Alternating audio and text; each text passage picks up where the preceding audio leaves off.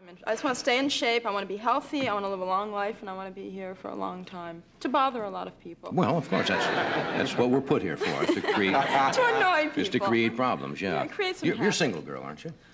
I'm working on it. You know. Oh, you want to get married too? I hope so. Yeah? I want to have babies. Uh-huh. Oh, How I have a many? lot of maternal instincts. I want to have a baby and maid raise the child, though. After. Change the diapers. I have the baby. It's enough, my a- God. The- The American dream. Uh, It is. How many kids would you like to have? Do you love children, or you just want them because you think because you're a lady that you should have them?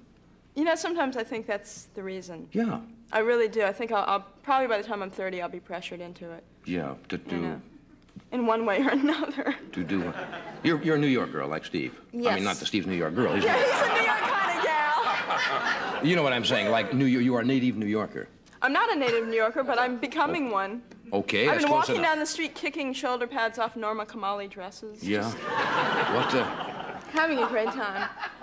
I kick back and relax in New York. I stay in a nice little hotel on Times Square Yeah. and relax. Just watch, watch the world go by.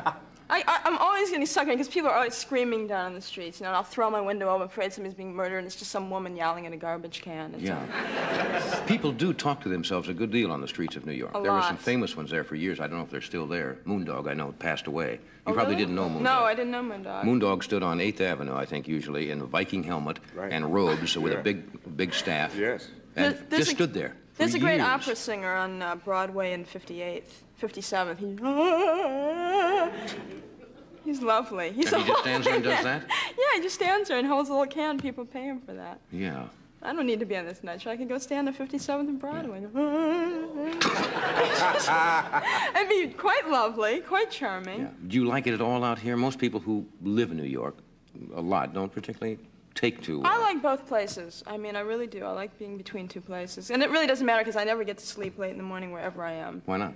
Because people call me about 11 o'clock in the morning. They say, Sandra, are you 11? still asleep? Is that early? I say, yes, but you should have called at 7. I was up with a diamond tiara, an evening gown. I had a drink in my hand. I was dancing. I don't know what happened. I must have fallen back to sleep.